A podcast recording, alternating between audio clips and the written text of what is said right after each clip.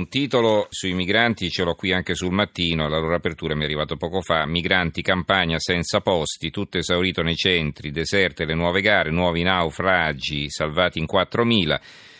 Eh, mille arrivi in una settimana in campagna, la prefettura convoca i sindaci, nelle parrocchie accolti solo in 50. Salerno, il grande sbarco dei disperati a piedi nudi, Tendopoli, allo stadio, il piano B di Ercolano. Questa è l'apertura del mattino. Eh, prima di passare all'ultimo argomento, intanto vi volevo leggere ancora, eh, così perché mh, ne sono arrivati credo almeno una trentina di messaggi negli ultimi dieci minuti a proposito dell'argomento che però abbiamo già accantonato. Ne leggo solo alcuni, giusto così. Eh, ci scrive. Ehm, ci scrive Paola da Torino, non è facile con i vicini anche perché non li si può scegliere. Un detto del mio paese dice meglio un cattivo mattino che un cattivo vicino. Io sono diventata amica del mio vicino di Pianerottolo quando un giorno mi ha chiesto di portarlo in ospedale per una colica. Oggi ci scambiamo dolci, piante, belle chiacchierate e consigli di viaggio. L'altra vicina ha due bimbi e quando prepari i dolci per i miei nipotini ne do sempre uno anche a loro. e loro fanno lo stesso con me, idem con le altre famiglie. Insomma, sono fortunata, ma a volte bisogna non avere paura di disturbare, discrezione educazione insieme a accoglienza e disponibilità. Questo è facile con persone serene senza problemi, ma diversamente io per, prima, per prima non mi avvicinerei. A volte si ha paura perché non si sa come gestire.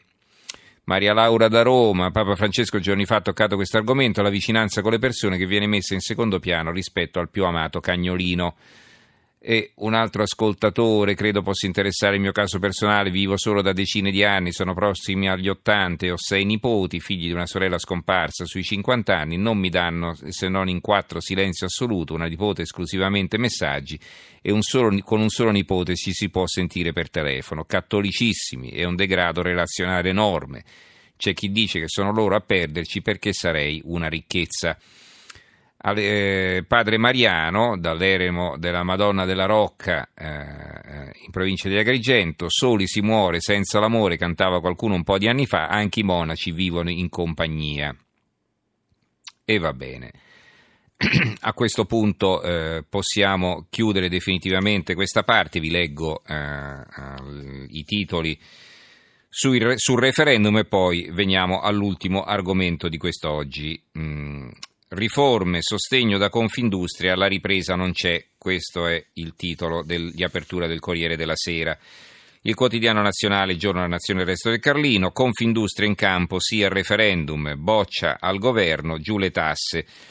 Un altro titolo, Renzi gela Bersani, l'Italicum non si tocca, minoranza PD sul piede di guerra.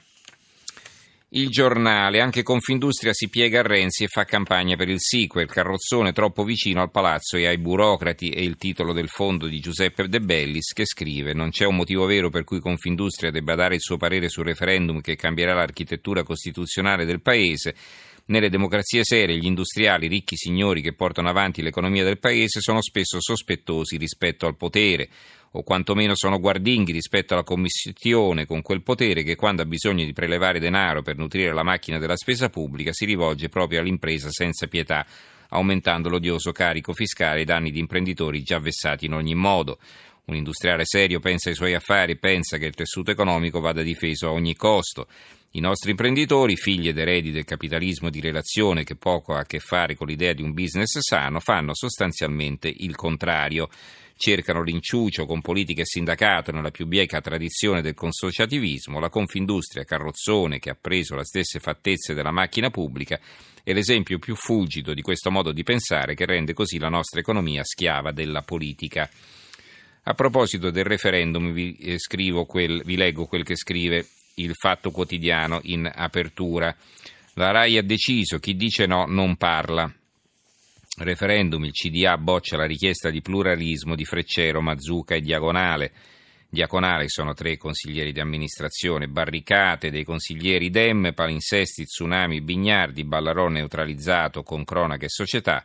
Report e presa diretta sloggiano da domenica a lunedì e la Confindustria del Renziano Boccia salta sul carro del sì, poteri forti.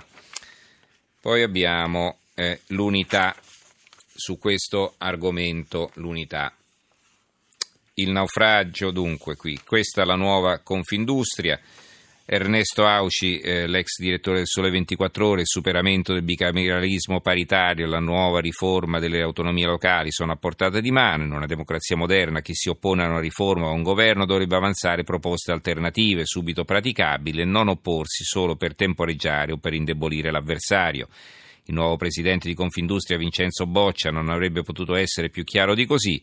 Il cuore della prima reazione di Boccia all'assemblea dell'Associazione degli Industriali è stato tutto politico e non poteva essere altrimenti. L'opinione, referendum Confindustria renziana è il titolo di apertura. Il nuovo presidente dell'Associazione Industriali Vincenzo Boccia schiera gli imprenditori italiani in favore del sì alla riforma costituzionale, confermando le accuse a Renzi di essere lo strumento delle lobby e dei poteri forti. Il dubbio mette insieme due argomenti, poi De Marò parleremo successivamente. Comunque, Confindustria e Marò 2 a 0 per Renzi, Girone torna in Italia, boccia degli industriali, sì al referendum. La Gazzetta del Mezzogiorno, eh, l'apertura, gli industriali tifano eh, Renzi, la nuova Confindustria di Vincenzo Boccia, sia riforme e referendum, il ministro asse tra governo e imprese, in calo vendite e retribuzioni. Il giornale di Vicenza, infine, referendum sì di Confindustria, il neopresidente Boccia traguarda a portata di mano, le imprese siano meno bancocentriche.